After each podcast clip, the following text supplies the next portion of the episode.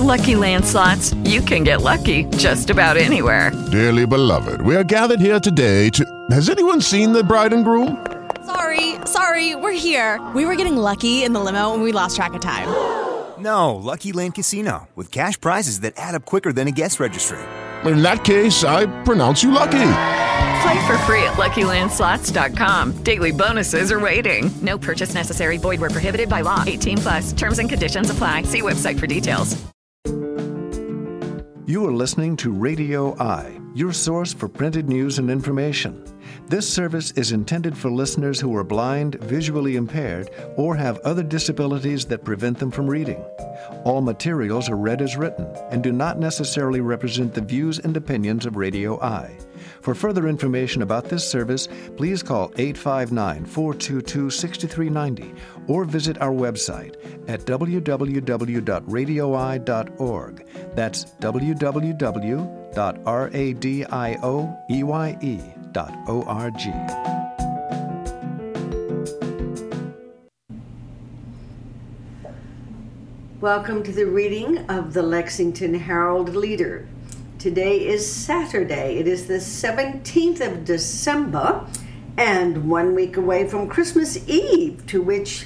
my family will be coming. I look forward to that. Uh, a reminder oh, your readers are Gary Daner, and I think it's delightful that our family is coming. Our family's coming. It's not just mine. My family's here. Our family's coming. You're right. I apologize. It is our family's coming. I'm the one talking, so it's my. But anyhow, um, a, reminder that Radio Eye is a reading service intended for those blind with difficulties that make re- um, holding printed material un- uncomfortable and with the reminder that the Herald Leader donates this by its publishers to Radio I. So, with that, we will start with the WKYT five day forecast with Chris Bailey. And today will be a high of only 36. What is it outside now, Gary? Uh, 28. 28. It's a high of 36 it's only 28 now, so we only have eight more degrees to go today. High 36, low 22. It is a sun with scattered clouds around it, breezy and colder. Tomorrow, of which we have lessons and carols in the afternoon, it's full sunshine, but a high of 35, low 21, sunny but cold.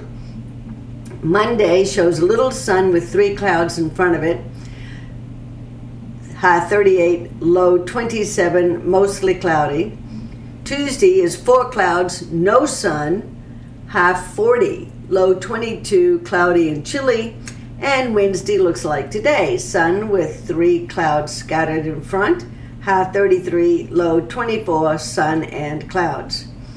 The almanac temperature wise, as of Thursday when we read last, the high was 56, normal high 26, last year's high 65 and the record high 72 in 1984. The low was 39, the normal low 30, last year's low 48, the record low minus 8 in 1901. Thursday, the precipitation 0.23 inches, month to date 2.95 inches normal 2.13 inches. Year to date, precipitation 45.10, normal 47.77. Last year to date, we had 55.73 inches, and record for the date was 1.91 inches in 1982. The sun rises at 7:48 a.m., setting at 5:20 p.m. The moon rises at 1:18 a.m., setting at 1:33 p.m.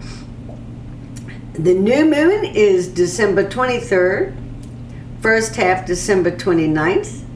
The full moon on Epiphany, January 6th, it's when the Magi went, and the last half January 14th. And the weather trivia what are Aeolian sounds? These are sounds the wind makes as it encounters objects. Gary.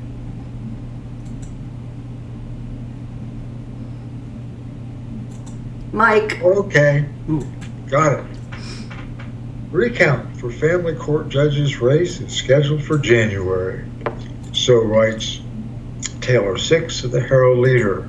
It's accompanied by a photograph of Carl Devine, who has posted a $70,000 cash bond to pay for a recount in his race against Tiffany Yahr for a seat on the bench in the 22nd Judicial Court 6th Division. The $70,000 recount has been ordered by Fayette Circuit Court Judge Thomas Travis to take place in the new year to determine the final results for a narrow Fayette County family court race in November's election. Carl Devine, who was narrowly defeated in a race for Fayette County Family Court Judge by challenger Tiffany Yahr, posted the $70,000 bond on December the 9th to pay for a recount. He also filed a court motion that day asking to have the bond amount changed.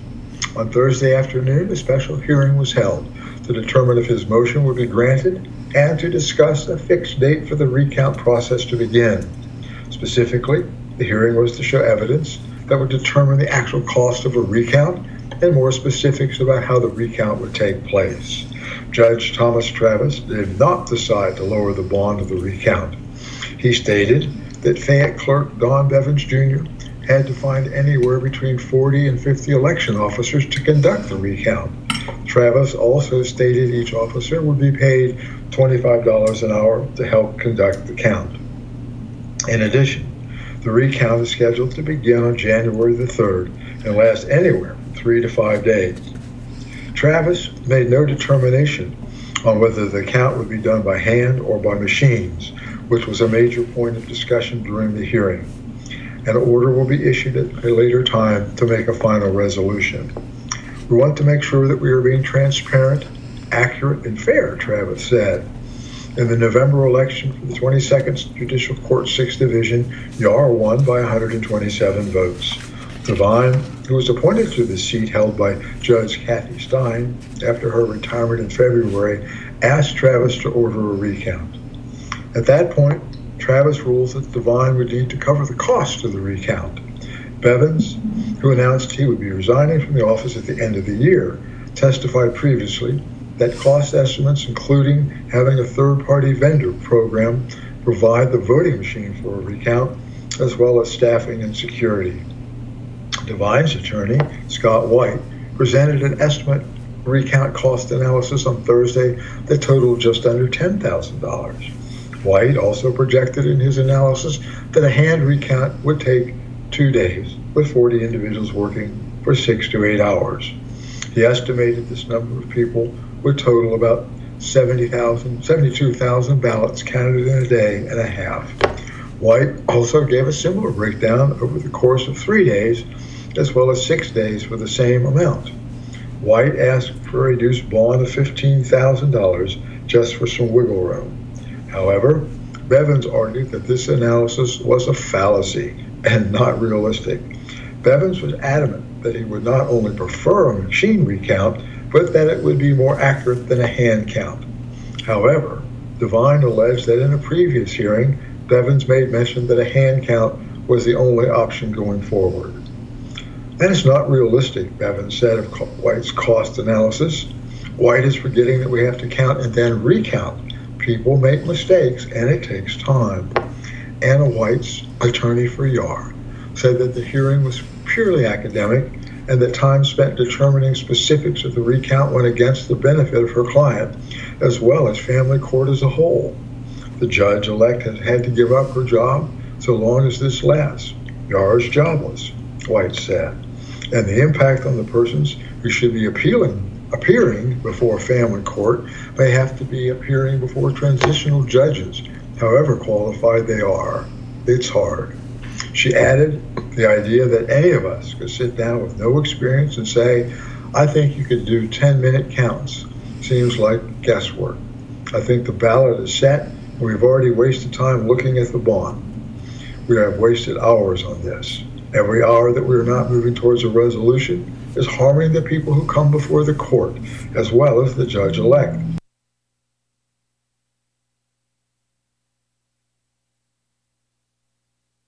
And I'm sure Judge Devine as well. White said in a previous email that she will ask Governor Andy Beshear to nominate Yahr to cover family court until the matter is settled, so that there is continuity for persons who come before the court after January the 1st. Reporters Karla Ward and Beth Musgrave also contributed to this story. Alice. Also on the front page, an article by David Catanese with the McClatchy in the district office, which is part of the Herald Leader um, paper. There is a picture of Senator Rand Paul of Kentucky with Senator Rick Scott of Florida and Senator Ron Johnson of Wisconsin, all Republicans, speaking Wednesday during a news conference on spending on Capitol Hill in Washington. And the article is entitled Paul Again Clashes with McConnell on Spending. Of Washington, Rand Paul was just one of 19 to vote down a one week band aid budget agreement necessary to avert a year end government shutdown. Kentucky's freshly re elected junior senator was part of an even smaller group of 11 who opposed must pass legislation to fund the nation's defense. And he's not done objecting this year. With Congress forced to return next week to hammer out a long term budget allocation for 2023, known in Washington parlance as the omnibus, Paul is promising again to be a loud detractor, once again placing him at odds with his party leader and home state colleague, Mitch McConnell. I think my job mainly is to oppose the omnibus, said Paul, who is lambasting Republicans for failing to force Democrats to the negotiating table to bring down spending levels. This brings upon us the lie that Republicans really are fiscally conservative. We have completely and totally abdicated the power of the purse. Republicans are emasculated. They have no power, and they are unwilling to gain that power back, Paul told Larry Kudlow during an appearance on Fox News this week. McConnell, who voted for both the short term budget extension and the $858 billion National Defense Authorization Act will be crucial in getting 10 Republican senators on board for next week's omnibus vote. But Paul is attempting to marshal 41 Republicans against it, which would prevent Democrats from securing the 60 votes the bill requires for passage. All it takes is 41 people to stand up, be men and women, and say, no more. We're not going to do it. We've had enough. We're as mad as hell. The deficit's eating us alive. Inflation's eating us alive. And we're not voting for an omnibus, Paul said on Fox News. Paul has allies on the right flank of his conference, but it's unlikely he'll be able to muster 41. Wisconsin Senator Ron Johnson complained that McConnell is trying to coerce Republicans to get on board with the 1.7 trillion all-encompassing package. Senator Mike Lee of Utah also questioned why Republican leadership would provide 10 GOP votes for the Democrats' bill. They can't do this without at least 10 Republicans in the Senate. I don't know why any Republican, let alone 10, would want to help them, he said, according to the Washington Times. Paul ideally wants to force Democrats to break up the omnibus into 12 separate spending bills in different areas and withhold GOP votes for a few of them in order to attain spending concessions. We don't like 87,000 new IRS agents to harass the middle class. We shouldn't find it, but the only way we'll defeat it is if we do the funding the way it's supposed to be done. Budget, 12 spending bills, and then we put policy changes that our voters and our supporters want on the individual bills, and then we debate each individual bill, Paul said at the news conference earlier this month. But that would take considerable time, and lawmakers are up against another deadline of next Friday. What's more is the bill also has to clear the House, where Republicans in the lower chamber are already blaming McConnell for the deal. Mitch McConnell is on the verge of taking away House Republicans' power of the purse next year by making a dirty deal with the Dems to pass a Dem omnibus bill, tweeted Representative Marjorie Taylor Greene. She wants McConnell to only agree to another short term deal to allow the new House GOP majority in January to negotiate broader spending allocations. What the hell are state Republic or Senate Republicans doing? complained conservative radio host Mark Levin, a consistent McConnell critic. McConnell talks about quality candidates. We need a quality GOP Senate leader and quality GOP senators, not these fools. How far Paul will go next week to potentially block an omnibus? On Capitol Hill on Thursday, Paul indicated the risk that leadership would plan on shifting all the blame to conservatives if there's a pre Christmas government shutdown. McConnell reiterated the hard deadline to pass an omnibus is next Thursday, but if enough of his 50 member caucus defects, he said he would pivot to supporting another short term agreement. This scenario would amount to a win for Paul and fiscal conservatives who would see another day to fight for their long sought spending cuts in early 2023. Gary. Well, I think that covers the local news. So I'm going to move over to the opinion page before we circle back. Eugene Robinson of the Washington Post writes a piece entitled, In New Scramble for Africa, Africans Must Come First. Much of this century's history will be written in Africa. The summit President Biden hosted this week with 50 leaders from across the continent is an overdue acknowledgement of that fact. When Africa succeeds, the United States succeeds, Biden said Wednesday in a keynote address to the gathering. Quite frankly, the whole world succeeds as well.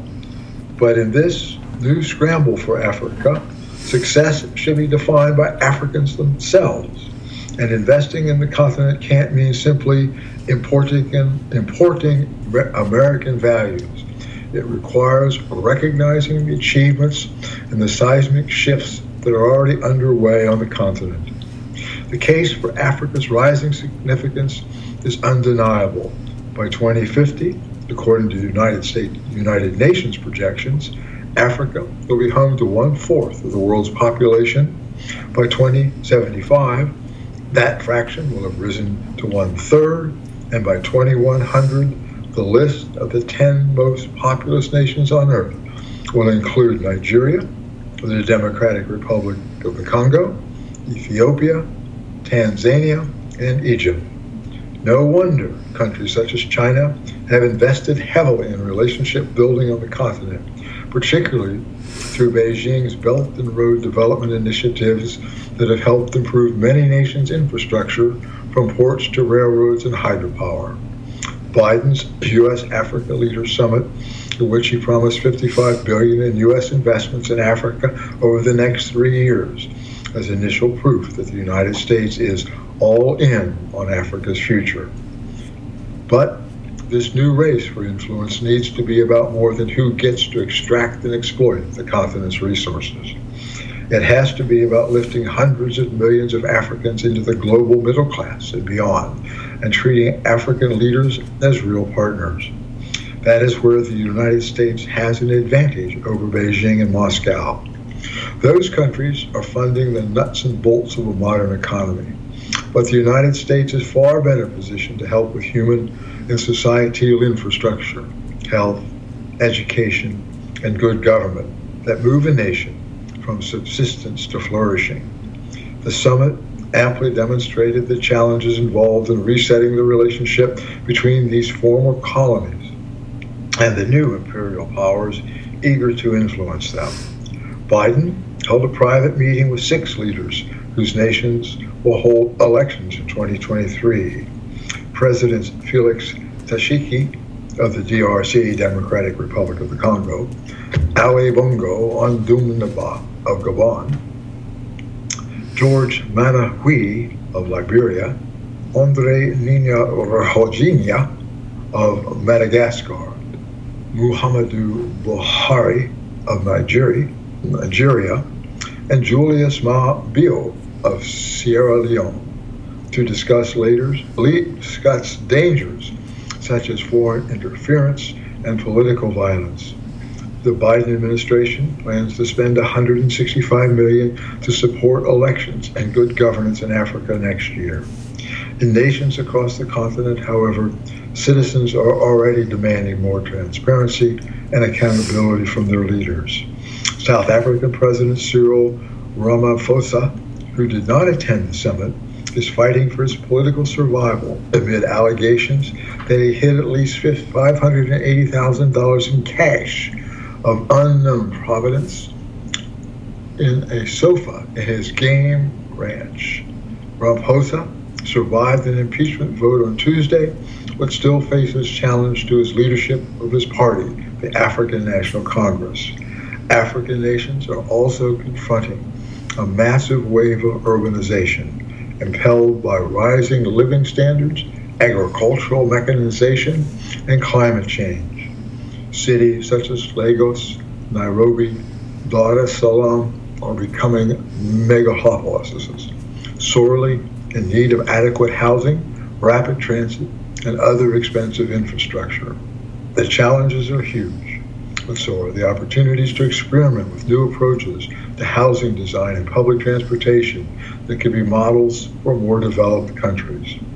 African leaders are well aware that they are objects of competition Rwandan President Paul Kagame said that his country and others will not be bullied into making choices between the United States and China, nor should they be.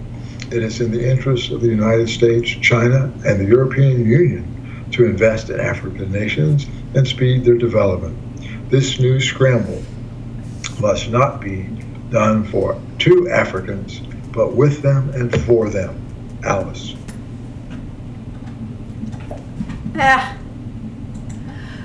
The second opinion is wait a minute, Oop, I'm not able to get there. Okay, Republicans are coming for ESG investing. Oh, and before I do that, I just want to say we're proud that our granddaughter was able to be part of that African summit at the State Department as a freshman in college in Washington. And um, we look forward to seeing her next week and hearing all about it.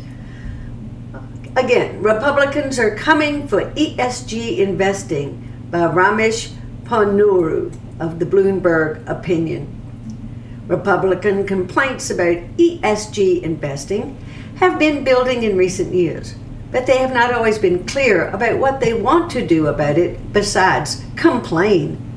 The whole concept of ESG investing which puts great weight on environmental, social, and corporate governance considerations when allocating capital, can be amorphous. I guess ESG is environmental, social, and governance investing. And for good reasons and bad, Republicans are reluctant to have the government interfere in the workings of capital markets. They still don't have a complete answer, which is probably just as well. But come January, when they will control the House, they will be able to do more than complain. I spoke last week to Representative Andy Barr of Kentucky, one of the top Republicans on the House Financial Services Committee. Barr rejects the notion that ESG investing is simply the market at work. He says it's a distortion of the natural flow of capital. What it is doing is steering investors in many cases unwittingly, to higher fee, low return, and less diversified investments. He incites a recent study that found that only 24% of investors could correctly define ESG investing, and only 21% knew what ESG stood for, adding, anecdotally, I found this my, I find this myself when I talk to broker, broker dealers and investors in central Kentucky. He does make one concession to ESG. Investors have the private property right to allocate their capital however they want. And if they want to invest in a way that sacrifices return for some political reason, that's their decision. But only if that is their decision. Barr detects a principal agent problem when assets managers decide on their own to sacrifice owners' returns for non pecuniary reasons like ESG. Barr is similarly skeptical of claims that there is no trade off between ESG goals and returns. Global ESG funds have underperformed the market by 250 basis points per year, he notes. The Security and Exchange Commission has proposed requiring companies to disclose their climate risks, which he considers a way of steering investors toward ESG investments. Instead, he would like to see a requirement for investment advisors or managers to disclose to the investor, the owner of the capital, that this fund is not designed to maximize returns. It will sacrifice returns to protect the planet or promote animal welfare or whatever. There needs to be informed consent that the investor is okay with earning lower returns in favor of those social or political goals.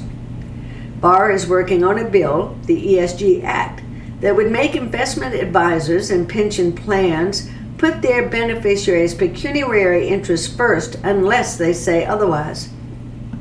Current law says that investments would have to be made solely for the beneficiary's interest, but does not specify it's for their financial interest.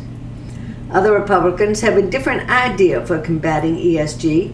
They want to push proxy voting down from asset managers to their beneficiaries. Barr likes the idea in principle, but notes that the large number of investors in some funds makes it a challenge to implement. Barr is well aware that with the Democrats controlling the Senate and the White House, Republicans can more easily investigate than legislate, so expect a series of hearings related to ESG. Barr also expects hearings where asset managers themselves will be asked to explain the extent to which their ESG strategies are in conflict with the interest of the actual owners of that capital. The asset managers might be looking forward to those hearings a bit less eagerly than the congressman is.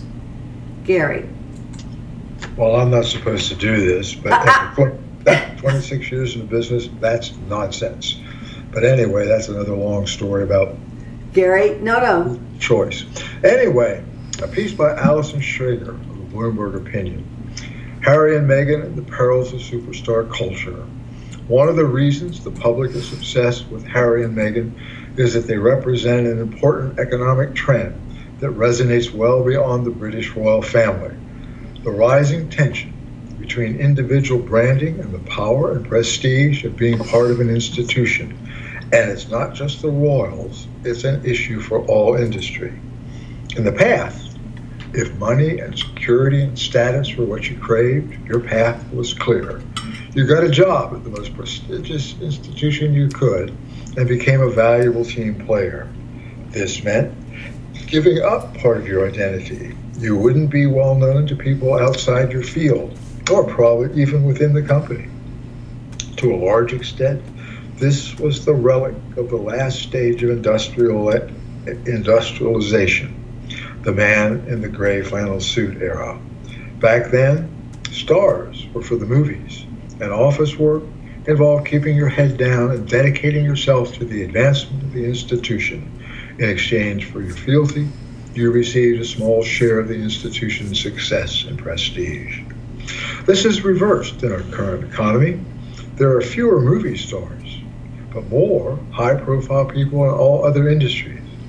For the film industry, it was a symbiotic relationship that relied on stars to pull people into theaters. But the dynamic is causing problems for other industries because it creates tension between being a star and being a good institutional team player.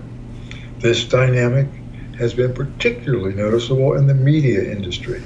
Young, up and coming journalists want to build their brand on social media by airing provocative opinions while also enjoying the resources and privilege of the world renowned media companies that employ them. That's a perilous proposition for their employers.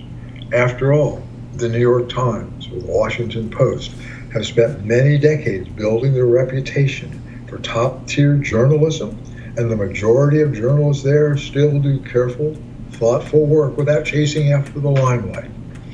But for better or worse, these institutions are now associated with the high profile social media antics of a few of their reporters who have leveraged their employer status to become big stars independently.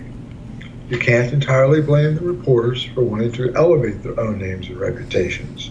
The media industry doesn't offer the same security it once did, and building your own brand means more job security. And it's not just happening in the media. Many industries reward superstars. They get higher salaries, fame, and can monetize their own brand while everyone else is left behind. This is seen in industries from academia to public health and even banking and the British royal family. It's always been true that marketing yourself is necessary to get ahead. The difference now is that instead of it happening through internal politics, people are doing it on a wider stage, often beyond their firm and even beyond their entire industry. Our modern economy not only rewards the stars by paying them a bigger premium, it also makes self promotion easier. Social media has democratized attention and notoriety for those who crave it. In theory, superstars become superstars because they're more productive and talented, rather than just because they're good at social media.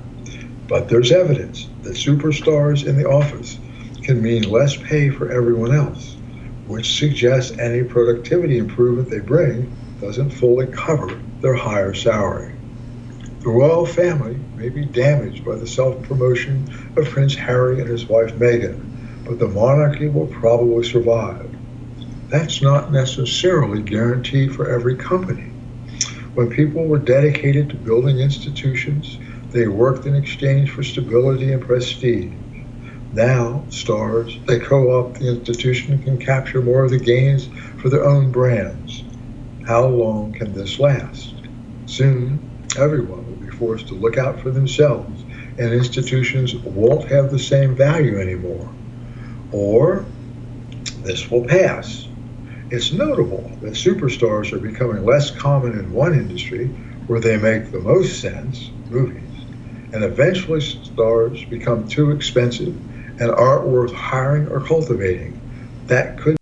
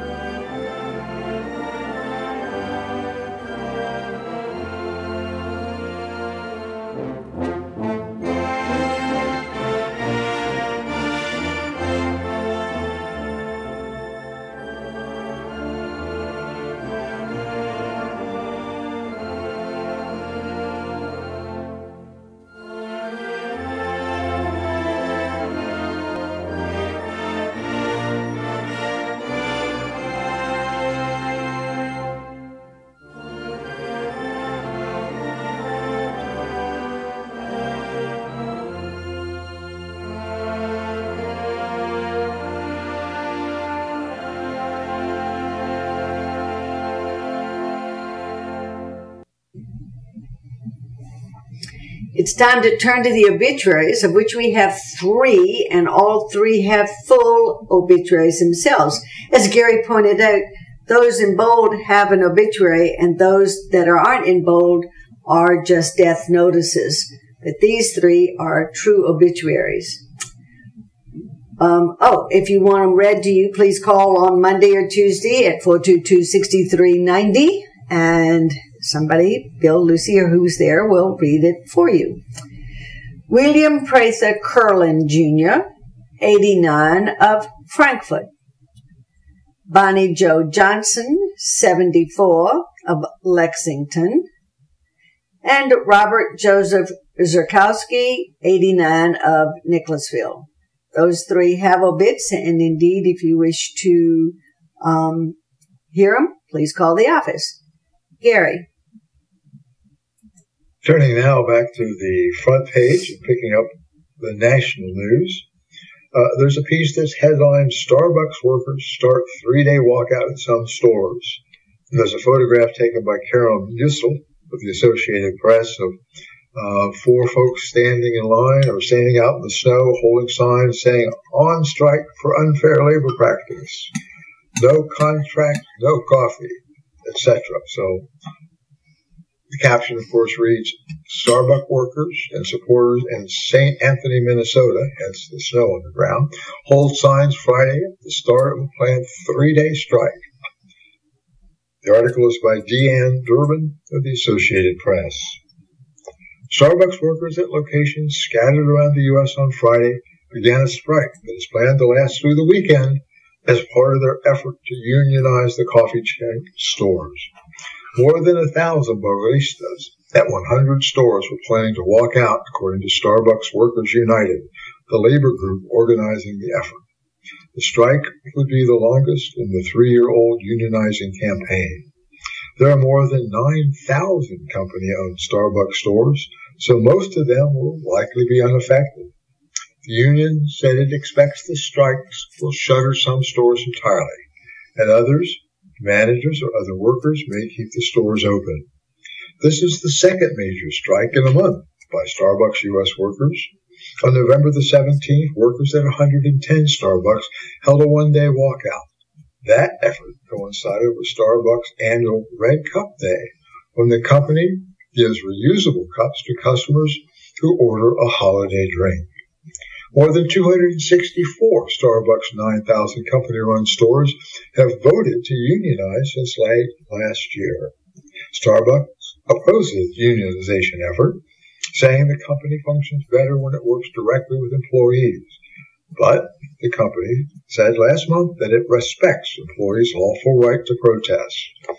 Tori Tambellini, a former Starbucks shift supervisor and union organizer who was fired in July, that she will be picketing in Pittsburgh this weekend. Tambellini said workers are protesting understaffed stores, poor management, and what she calls Starbucks' scorched earth method of union busting, including closing stores that have unionized. Workers United noted that Starbucks recently closed the first store to unionize in Seattle, the company's hometown.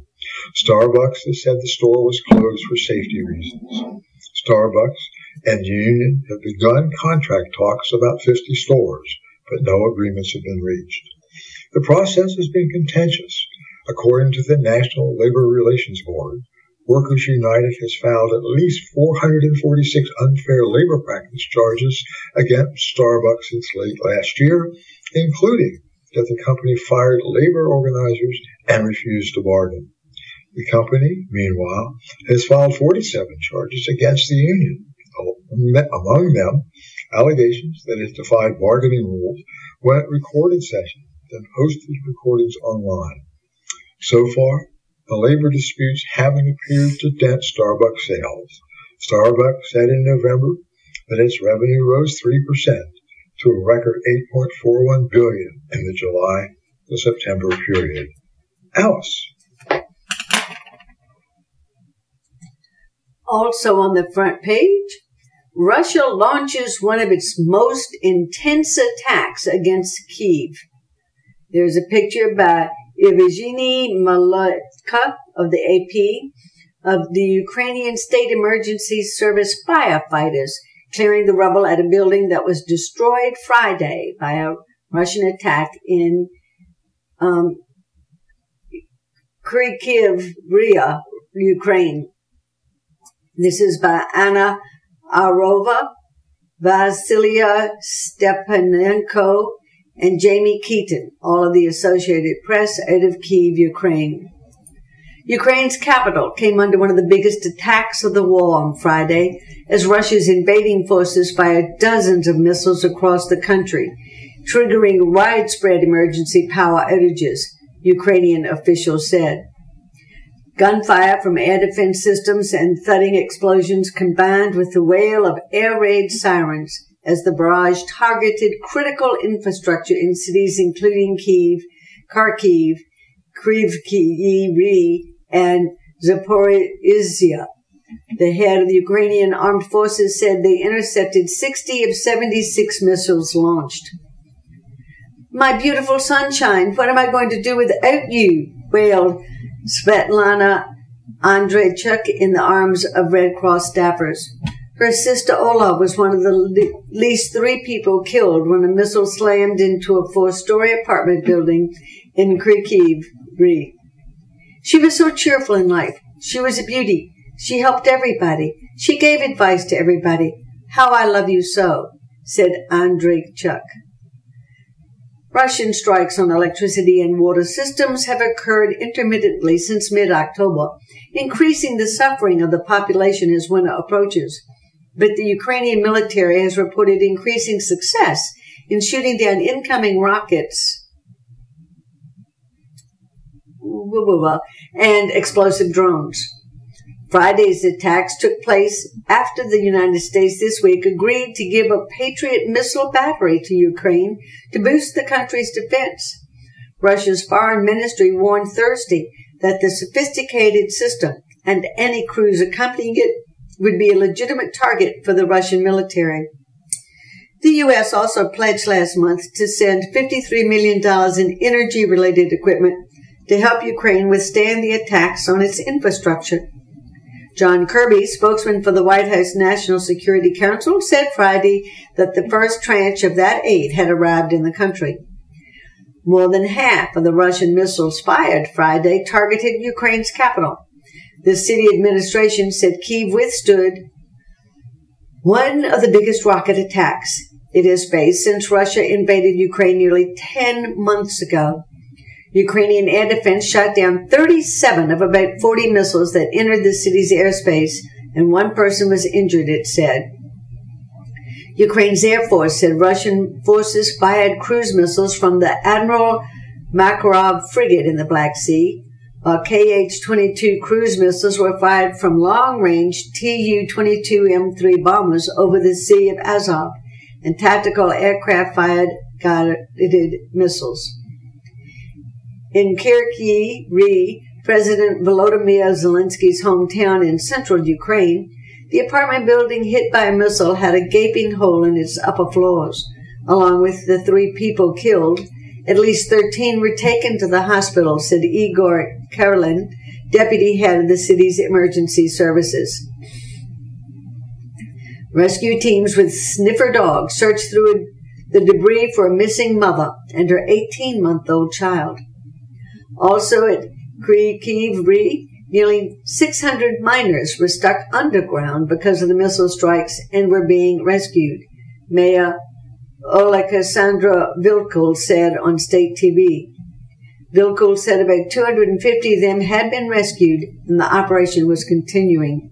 He said several energy infrastructure facilities were completely destroyed. State-owned grid operator Ukrenergo wrote on Facebook that priority in restoring power across Ukraine was being given to critical infrastructure, including hospitals, water supply facilities, heat supply facilities, and sewage treatment plants. Friday's attack was the ninth of missile strikes on energy facilities. The restoration of power supply may take longer than before Ukrenergo said, and because of the repeated, said that because of the repeated damage. Analysts have said Russian strikes targeting energy infrastructure are part of an attempt to freeze Ukrainians into submission after battlefield losses by Russian forces. Experts say that has only strengthened the resolve of Ukrainians to resist Russia's invasion, while Moscow tries to buy time for a possible offensive in coming months after the current battlefield stalemate. Kharkiv Regional Governor Oleh Syniehubov reported three strikes Friday on critical infrastructure in that city, Ukraine's second largest. By evening, about 55% of the city had its electricity restored.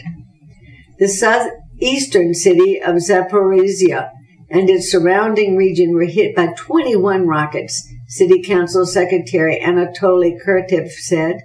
There were no initial reports of injuries.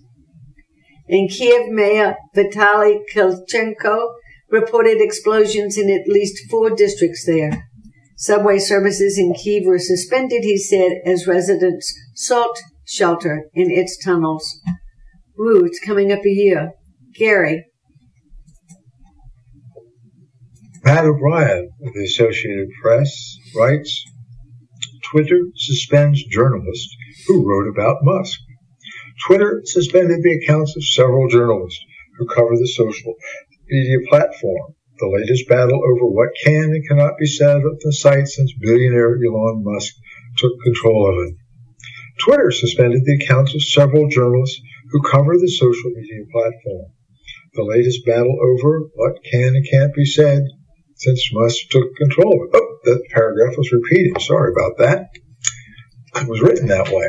Accounts of reporters with the New York Times, Washington Post, CNN, Voice of America, and other publications went dark Thursday. The company hasn't explained to the journalists why it took down the accounts and made their profiles and past tweets disappear. But Musk took to Twitter on Thursday night to accuse journalists of sharing private information about his whereabouts that he described as basically assassination coordinates. He provided no evidence for the claim. The sudden suspension of news reporters followed Musk's decision Wednesday to permanently ban an account that automatically tracked the flights of his private jet using publicly available data. That also led Twitter to change its rules for all users to prohibit the sharing of another person's current location without their consent. Several of the reporters suspended Thursday night had been writing about the new policy and Musk's rationale for imposing it, which involved his allegation about a stalking incident he said affected his family on Tuesday night in Los Angeles. The official account for Mastodon, a decentralized social network built as an alternative to Twitter, was also banned. The reason was unclear, though it had tweeted about the jet tracking account. Some doxing rules apply to journalists. Same doxing rules apply to journalists as to everyone else, Musk tweeted Thursday. He later added, criticizing me all day long is totally fine, but doxing my real-time location and endangering my family is not. Doxing refers to disclosing online someone's identity, address, or other personal details the Washington Post executive editor, Sally Buzbee, called for technology reporter Drew Harwell's Twitter account to be reinstated immediately. The suspension directly undermines Elon Musk's claim that he intends to run Twitter as a platform dedicated to free speech, Buzbee wrote. Harwell was banished without warning, process, or explanation following the publication of his accurate reporting about Musk. CNN said in a statement that the impulsive and unjustified suspension of a number of reporters, including CNN's Donie O'Sullivan, is concerning but not surprising. Twitter's increasingly instability and volatility should be one of credible concern for everyone who uses Twitter, CNN statement added. We have asked Twitter for an explanation and we will reevaluate our relationship based on that response. Late Thursday, Musk briefly joined a Twitter Spaces conference chat that host, hosted by journalist Kate Notopoulos of BuzzFeed. Musk stood by the suspension saying, you dox, you get suspended. End of story. He abruptly left the conversation and a short time later, Twitter Spaces seemed to grow unstable and then went offline. Alice. Well, going into the paper, Judge warned of gay bar attackers' shootout plans by Jesse Bedayn and Matthew Brown of the Associated Press. A judge who dismissed a 2021 kidnapping case against the Colorado gay nightclub shooter warned last year that the defendant had been stockpiling weapons and planning a shootout and needed mental health treatment or it's going to be so bad. The comments made by Judge Robin Chittum in August last year are contained in court documents obtained by the Associated Press. They add to the warning signs authorities had about Anderson Aldrich's increasingly violent behavior and raise more questions about whether enough was done to stop the recent mass shooting at Club Q in Colorado Springs. Five people were killed and 17 wounded in the November 19th attack. Aldrich was charged last week with 305 criminal counts, including hate crimes and murder. Aldrich's public defender, Mike, has declined to talk about the case under Colorado judiciary rules. The judge's comments came during a preliminary hearing on charges that Aldrich kidnapped their grandparents and had previously been under a court seal that was lifted last week. Gary, Mike, you clearly have been I'm on. Okay. off. You clearly have been planning for something else. Chittum told Aldrich during the hearing after the defendant testified about an affinity for shooting firearms and a history of mental health problems. It said, I'm going back. The judge's comments came during a preliminary hearing on charges that Aldrich kidnapped their grandparents. I think they mean Aldrich kidnapped his grandparents and had previously been under a court seal that was lifted last week. I think it's his grandparents. He had an affinity for shooting firearms and a history of mental health problems. It didn't have to do with your grandma and grandpa. It was saving all those firearms and trying to make this bomb and making statements about other people being involved in some sort of shootout and a huge thing. And then that's kind of what it turned into, the judge said. Chittum's assistant, Chad Dees, said Friday that the judge declined to comment. The 2021 charges against Aldrich, who had stockpiled explosives and allegedly spoke of plans to become the next mass killer before engaging in an armed standoff with SWAT teams, were thrown out during a four minute hearing this past July at which the prosecution didn't even argue to keep the case active. Chittum, who received a letter last year from relatives of the grandparents warning that Aldrich was certain to commit murder if freed, granted defense attorneys motions to dismiss the case because a deadline was looming to bring it to trial. There was no discussion at the July hearing about Aldrich's mental health treatment, violent past, or exploring options to compel Aldrich's grandparents and mother to testify. Details of the failed 2021 prosecution laid out in 13 court hearing transcripts obtained by the Associated Press paint a picture of potential missteps in the case. During the 2021 standoff, Aldrich allegedly told the frightened grandparents about firearms and bomb making material in the basement of the home they all shared. Aldrich vowed not to let the grandparents interfere with plans to go out in a blaze. Aldrich, who is non binary and uses they them pronouns, according to defense attorneys, live streamed on Facebook a subsequent confrontation with SWAT teams at the house of their mother, Laurel Voepel. Oh, that's the binary meaning Aldrich is their grandparents. Okay. Of their mother, Laura Voepel, where the defendant eventually surrendered, was arrested and had weapons seized. The FBI had received a tip on Aldrich a day before the threat, but closed out the case just weeks later, and no federal charges were filed. By August 2021, when Aldrich bonded out of jail, the grandparents were describing the suspect as a sweet young person, according to District Attorney Michael Allen. At two subsequent hearings that fall, defense attorneys described how Aldrich was attending therapy sessions for trauma, PTSD, and mental health, and was on lethargy inducing medications, the transcripts show. In an October 2021 courtroom exchange, Chittum told Aldrich to hang in there with the meds. It's an adjustment period for sure, Aldrich replied, to which the judge replied, Yeah, it will settle. Don't worry. Good luck. The case had been headed toward a plea agreement early this year, but fell apart after family members stopped cooperating and prosecutors failed to successfully serve a subpoena to testify to Aldrich's 69 year old grandmother, who was bedridden in Florida. Gary. Well, a piece out of the Mercury News in San Jose, California by Ethan Varian, and the headline reads Crop disease sends California lettuce price as high as $10.99 a head. The article reads Don't look now. The price of lettuce is soaring across the Bay Area.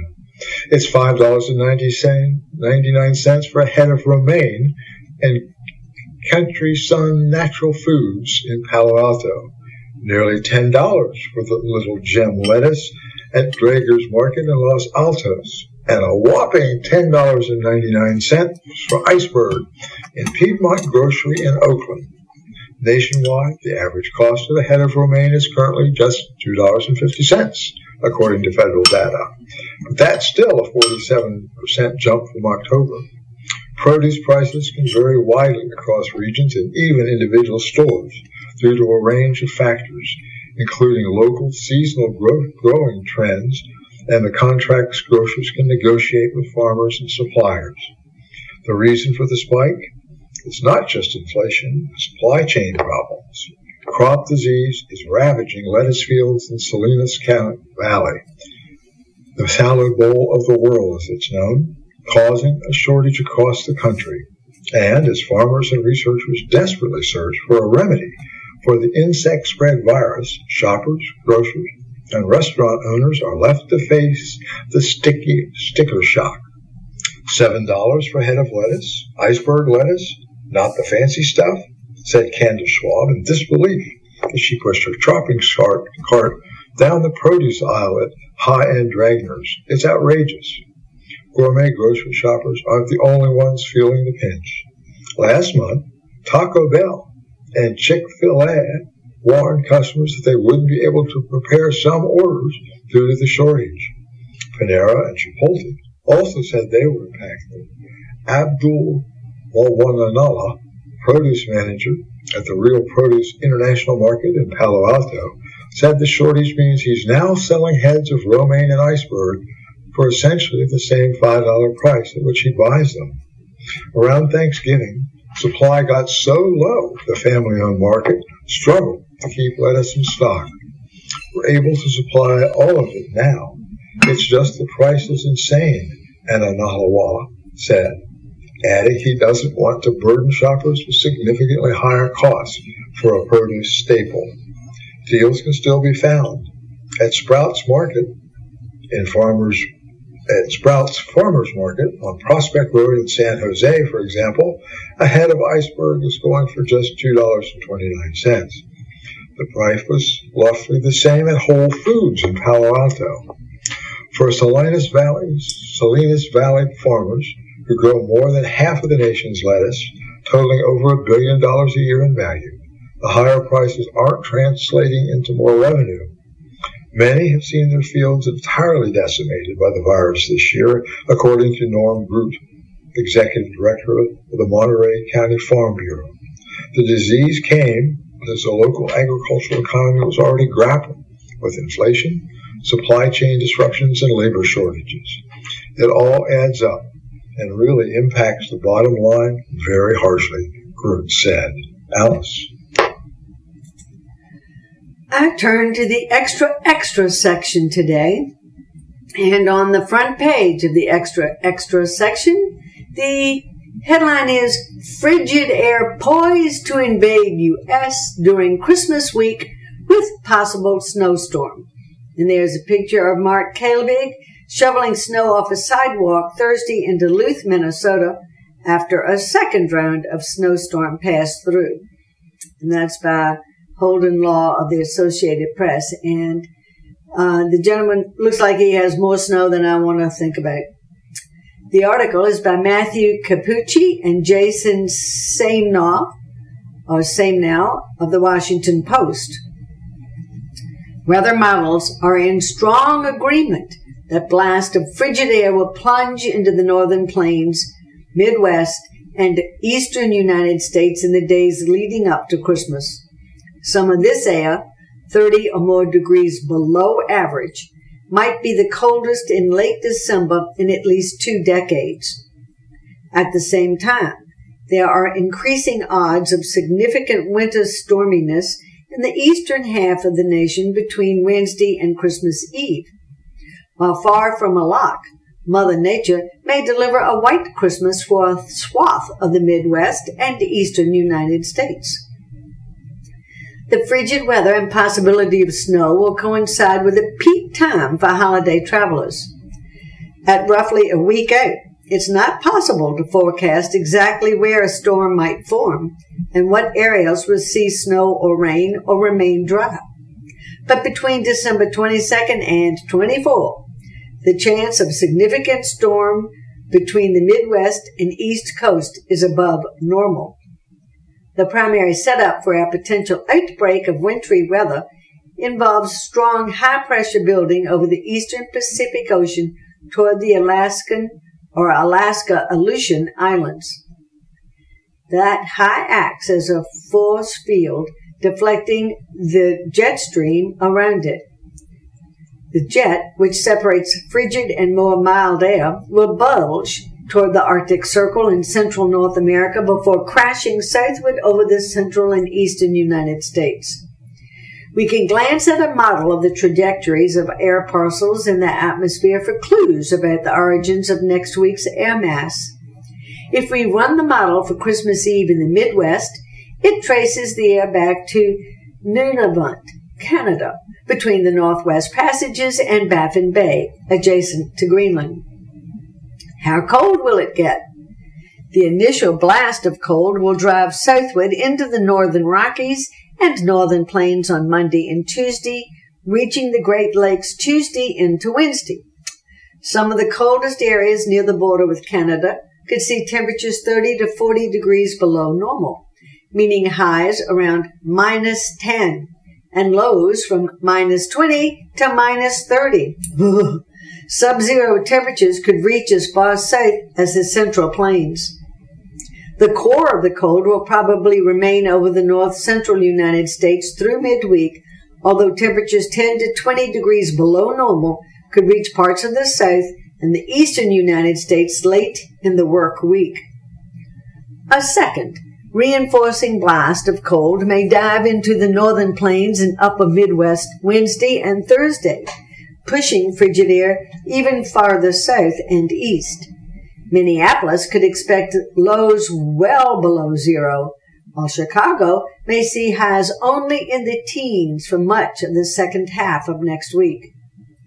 By Christmas Eve and Christmas Day, much of the eastern half of the country may see temperatures 10 to 30 degrees below normal.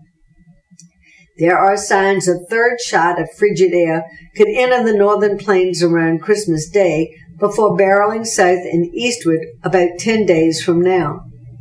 The National Weather Service's Climate Prediction Center places high odds of below average temperatures in the central and eastern states both 6 to 10 and 8 to 14 days into the future. What's the snow potential? The potential for snowfall will stretch from the plains to the east coast during the second half of next week. Here's what we know. The central states. As the jet stream dives south over the plains, a disturbance embedded within that flow could cause some snow to break out over the central and northern plains before sweeping across the Midwest and Tennessee and Ohio valleys. The exact of track of any disturbance is still unclear, as is the location of the rain snow transition line. The timing would probably be around Wednesday into Thursday. Mid Atlantic and Northeast. The disturbance that could bring snow to the central states could evolve into a major East Coast storm. It would have plenty of jet stream energy to feed off and could draw abundant moisture from the Atlantic Ocean. However, it's still highly uncertain if and where a coastal storm might form and what areas will be hit hardest. The timing of this storm would probably be between Thursday and Christmas Eve. Qualifiers. It's important to remember the approximate timeline with which meteorologists can cast predictions, understanding that the first blast of cold is still three days away and the possibility of a storm five to seven days away. At seven to ten days in advance, forecasters can identify large scale patterns favorable for cold or warm air outbreaks in big storms. That means estimating the approximate shape of the jet stream, which would offer insight into temperature trends and where storms might form. At five to seven days in advance, forecasters can start estimating temperature differences from normal. That's why they can say, for instance, that the impending air mass over the plains has the potential to be 30 degrees or more colder than average. They can also begin spotting the ingredients needed to make a storm, but can't tell yet whether they'll overlap just right. At three to five days in advance, Forecasters can provide a prediction of high and low temperatures with adequate accuracy for planning purposes. They can also tell if a storm will form and gauge roughly how strong it will be. They might also be able to determine where, within a hundred miles or so in either direction, a storm will track.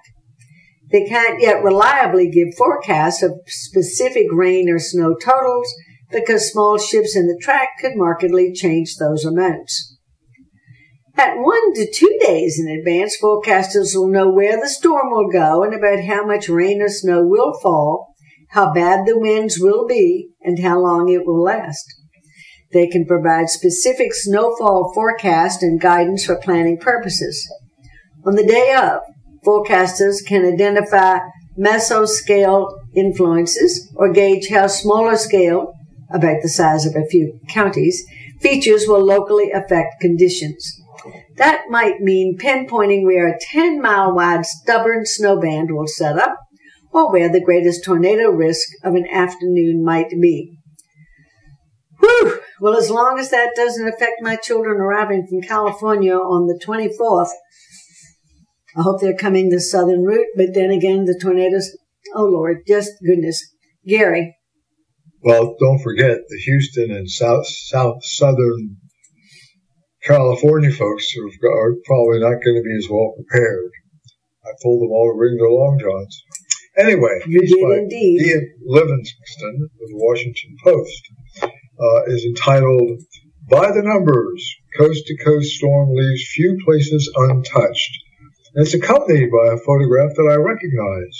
It's a photograph of downtown Deadwood, South Dakota on Thursday, and it's of a snow-covered street because they got 48 inches of rain, of snow, 48 inches of snow. The photo was provided by the historic Bullock hotel manager, Vicki Weekly. And I know that, I recognize that immediately because many, many years ago, I and a friend of mine on a motorcycle trip stopped there and had a cup of coffee.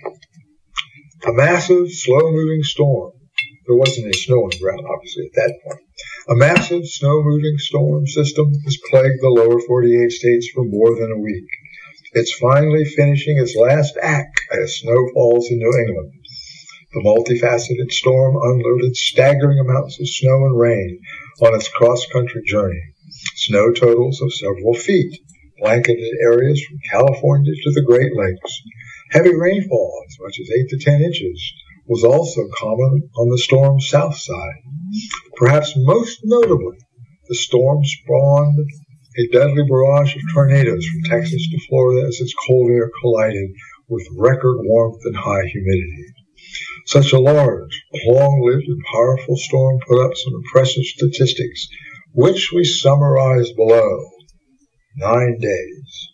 The storm's first raindrops began in the Pacific Northwest on December the 8th and flakes will fly through Saturday and parts of England, an impressively long duration. The storm system had three phases as it moved across the nation. The disturbance that bombarded the west coast reformed into a new zone of low pressure over the plains, where it incited a blizzard. As that wound down, another low pressure center sprung up along the east coast, bringing a new round of snow and ice. A very energetic jet stream diving into the lower 48 states and lumbering eastward powered all three weather makers. 81 tornado reports. Tornadic activity spun up unusually far west for mid-December, with reports in central Oklahoma on Monday evening. Tornadoes then swarmed across the south on Tuesday and Wednesday, affecting Texas, Louisiana, Mississippi, Alabama, and Florida. At least 38 tornadoes have been confirmed, with that number to climb as storm surveys are completed. 15 tornadoes have been classified as EF2s or higher on the 0 to 5 scale for twister intensity. The tornadoes killed three people in Louisiana. Remarkably, New Orleans was hit by a strong tornado for a second time in less than nine months. 18 states with at least a foot of snow. Locations in at least 18 states so far have reporting at least a foot of snow, and this number could grow as snow continues falling in the northeast.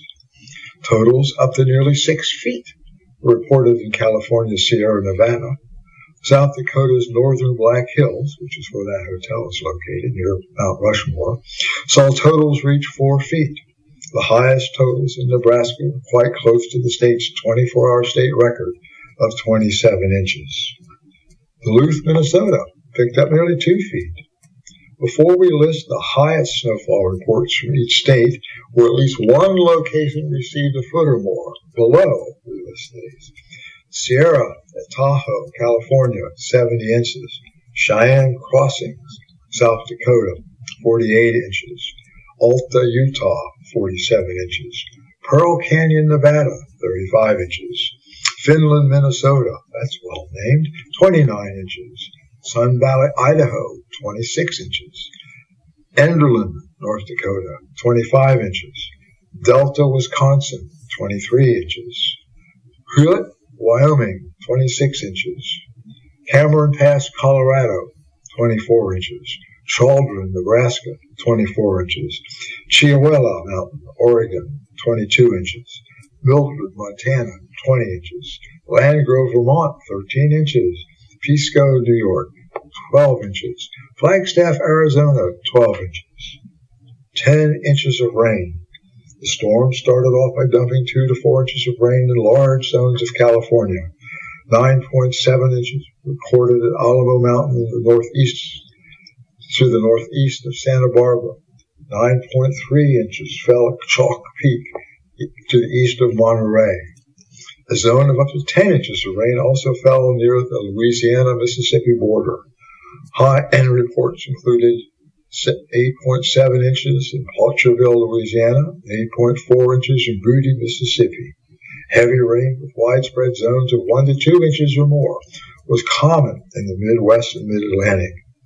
Wind gusts of 114 miles an hour a wind gust of 114 mile an hour was recorded at the top of Mammoth Mountain in California on the Sierra, central Sierra Nevada as the storm came ashore. Other peak wind gusts recorded in the Sierras included 93 miles an hour at Mill Canyon, California, and 81 mile per hour at Peavine Mountain, Nevada. Several mountain locations in Southern California also clocked gusts of up to 90 miles an hour higher. In the western plains, gusts of at least 60 mile an hour were observed in northeast Colorado, Rapid City, South Dakota, 63 mile an hour, and Valentine, Nebraska, 63. Winds created snowdrifts as high as six feet in spots. Rapid City saw blizzard conditions for nearly two straight days. Half a dozen closed interstates due to extreme snowfall rates. California's Interstate 80 was closed at time. Sunday through Donner Pass. Across the plains, stretches of Interstates 29, 76, and 90 were closed during the worst of the blizzards. Portions of Interstate 90 and Interstate 29 were still closed in South Dakota Friday afternoon. I'm glad we're not driving there now. Alice. Oh. I am glad we're not going anywhere either. The next two articles, I'm going to read the headlines and a piece of one and then read the full article on the next. The first one says U.S. Appeals Court says border expulsions under Title 42 can end December 21st. And there's a picture of migrants going through in a new mobile processing center, which was set up to close, set up close to the Paso del Norte International Bridge on the U.S. Mexico border in El Paso. And the quote is, from Rudy Somoza, 36, who fled Nicaragua. And the question is, why is everyone angling, angling to reach the United States?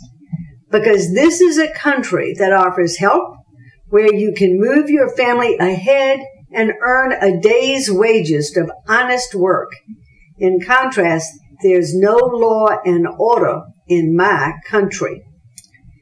And the article related to that I'm going to read is Will immigration surge as a solemn rule ends? And this is by Rebecca Santana of the Associated Press out of Washington. Since the pandemic began, the United States has been using a public health rule designed to limit the spread of disease to expel asylum seekers on the southern border. Title 42, as it's called, has been used more than 2.5 million times to expel migrants since March 2020, although that number includes people who repeatedly attempted to cross the border. But because of a judge's ruling starting next Wednesday, immigration authorities can no longer use Title 42 to quickly expel prospective asylum seekers. The change comes as surging numbers of people are seeking to enter the country through the southern border and with Republicans intent on making immigration a key issue when they take control of the House in January. A look at Title 42 and the potential impact of the rulings. One, how it started. In March 2020, the U.S. Centers for Disease Control and Prevention issued an order limiting migration across the southern and northern borders saying it was necessary to reduce the spread of the coronavirus. The virus was ravaging the United States, schools were shutting down and hospitals filling up, and President Donald Trump was trying numerous ways to limit migration, his signature political issue. The order authorized Customs and Border Protection to immediately remove migrants, including people seeking asylum, to prevent the spread of the virus. The order said areas where migrants were held often weren't designed to quarantine people or allow for social distancing and could put border personnel and others at risk. The public health risks of inaction are stark, it said. The Biden administration continued the policy. While many Democrats pushed President Joe Biden to overturn Trump's anti-immigration measures, some, especially in border states, have advocated to keep Title 42, saying the U.S. is unprepared for an increase in asylum seekers. When the CDC moved to lift it earlier this year, moderate Democrats, including Senators Mark Kelly of Arizona and Raphael Warnock of Georgia, wanted it to stay. The court fight. In 2021, a group representing immigrants who were denied the right to seek asylum sued to end the use of Title 42. As that case made its way through the courts, the CDC announced last April that the rule was no longer needed because vaccines and treatments were becoming much more widespread. That sparked Republican leaning states to file their own lawsuit aimed at keeping Title 42 in place. The states argued that ending the rule would lead to a surge in migrants to their states that would in turn take a toll on their services. That argument found favor with a Trump appointed judge in Louisiana who ordered keeping the restrictions in place. The judge found Biden's administration failed to follow administrative procedures requiring public notice and time to gather public comment on the plan to end the restrictions. But that ruling was effectively blocked by another federal judge in a separate lawsuit in Washington. That judge, appointed by Democratic President Bill Clinton, ruled on November 15th that the Biden administration must lift the asylum restrictions by December 21st. That ruling addressing broader questions about Title 42 took precedence over the Texas ruling, cheering immigration advocates. In a key development, the federal government did not appeal to keep the public health restrictions in place.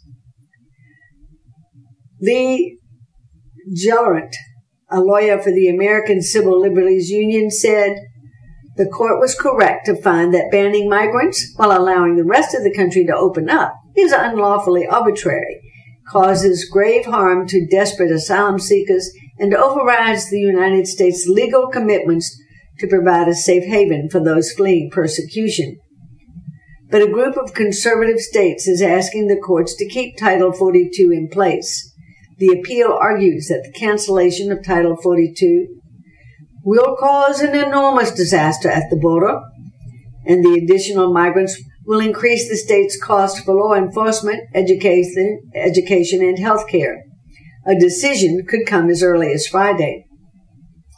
Does Title 42 affect all asylum seekers? Not really. The Biden administration has not used it with children traveling alone, only single adults or families. And the ban has been unevenly enforced by nationality, falling largely on migrants from Guatemala, Honduras, and El Salvador, in addition to Mexicans, because Mexico allows them to be returned from the United States. Last month, Mexico began accepting Venezuelans were expelled from the United States under Title 42, causing a sharp drop in Venezuelans seeking asylum at the U.S. border. Some other nationalities are less likely to be subject to Title 42 because cost or frayed relations with their home countries, Cuba, for example, make it difficult for the U.S. to send them back. People from these countries have become a growing presence at the border, confident they will be released in the United States to pursue their immigration cases in October. Cubans were the second largest nationality at the border after Mexicans, followed by Venezuelans and Nicaraguans. What happens if Title 42 ends? If it goes away, asylum seekers will be interviewed by asylum officers who will determine if they have a credible fear of being prosecuted in their home or persecuted in their home countries. If they're found to face a credible threat, they can stay in the U.S until a final determination is made. That can take years. While some are detained while their asylum process plays out, the vast majority are freed into the United States with notices to appear in immigration court or report to immigration authorities.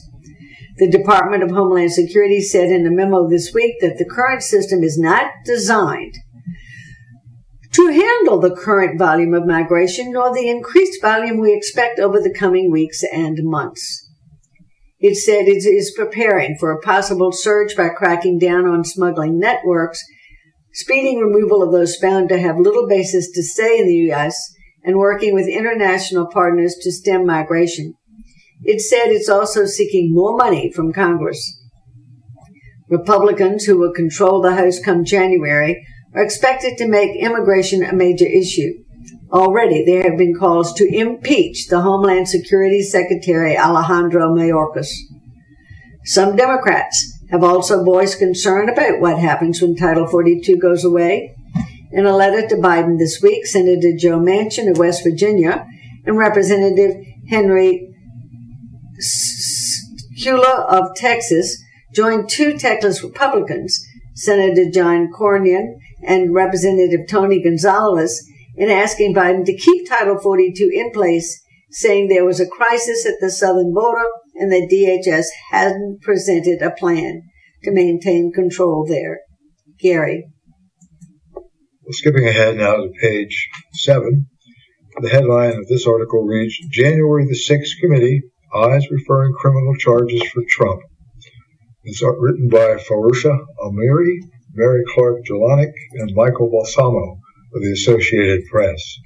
And it reads, the House panel investigating January the 6th attack on the U.S. Capitol is considering recommending the Justice Department pursue an unprecedented criminal charge of insurrection and two other counts against former President Donald Trump.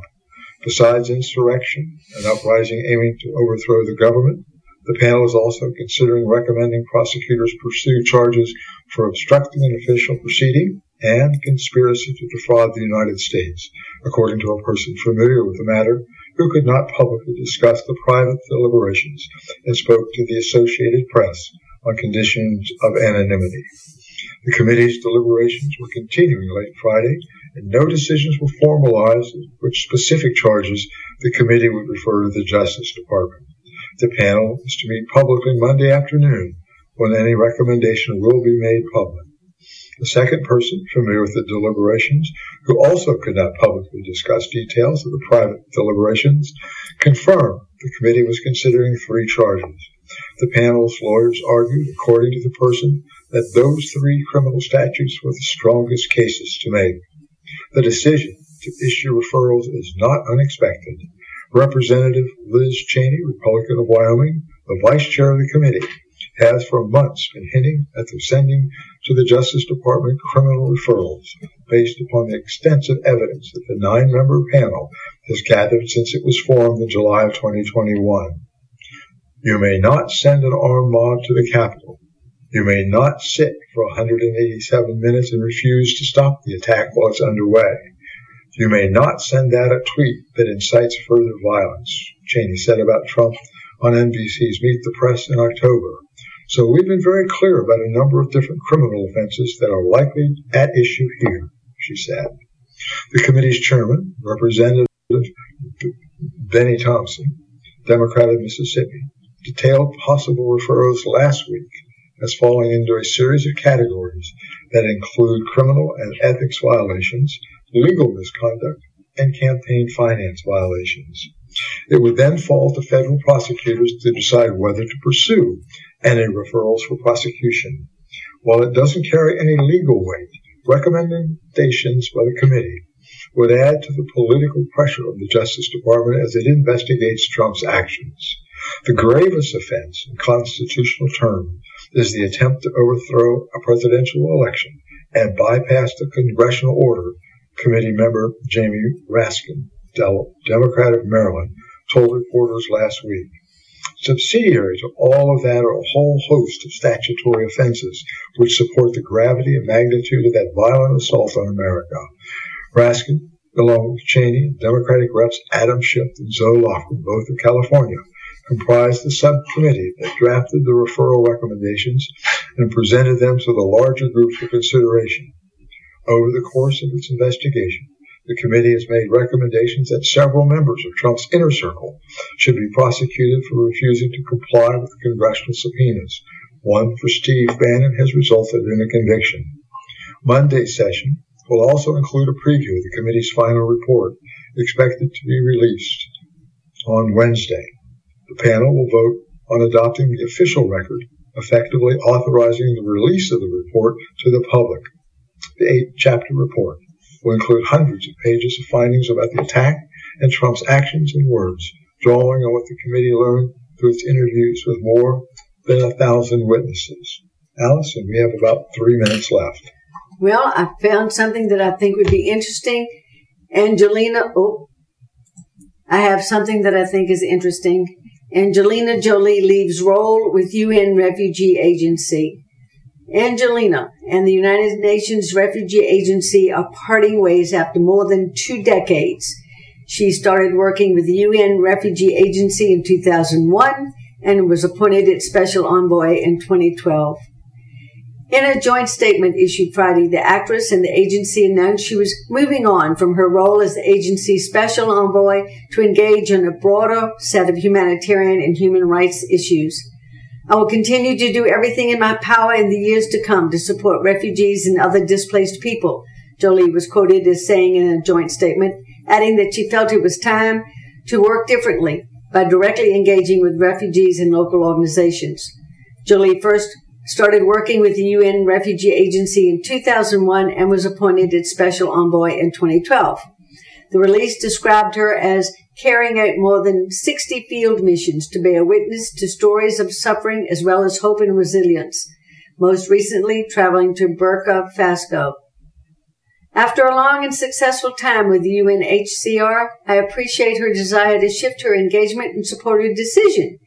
UN High Commissioner for Refugees Filippo Grandi was quoted as saying, I know the refugee cause will remain close to her heart, and I'm certain she will bring the same passion and attention to wider humanitarian portfolio. And then Trevor Noah is going for a three repeat as a Grammy host. He's hosting the Grammy Awards in 2023. And he has left his post as host of The Daily Show on Comedy Central and has been asked to be Master of Ceremonies on February 5th and it'll be in Los Angeles again. And Beyonce will be in the ceremony, blah, blah, and Kelly Ho- Clarkson to host the NFL Honors Awards show uh, on February 9th in Phoenix, recognizing the league's best players, performers, and plays from the 2022 season. So I think with that, Gary, anything else you want to say? No, other than stay warm and We'll talk to you. With the Lucky Land slots, you can get lucky just about anywhere. This is your captain speaking. Uh, we've got clear runway and the weather's fine, but we're just going to circle up here a while and uh, get lucky. No, no, nothing like that. It's just these cash prizes add up quick. So I suggest you sit back, keep your tray table upright, and start getting lucky. Play for free at LuckyLandSlots.com. Are you feeling lucky? No purchase necessary. Void where prohibited by law. 18 plus terms and conditions apply. See website for details.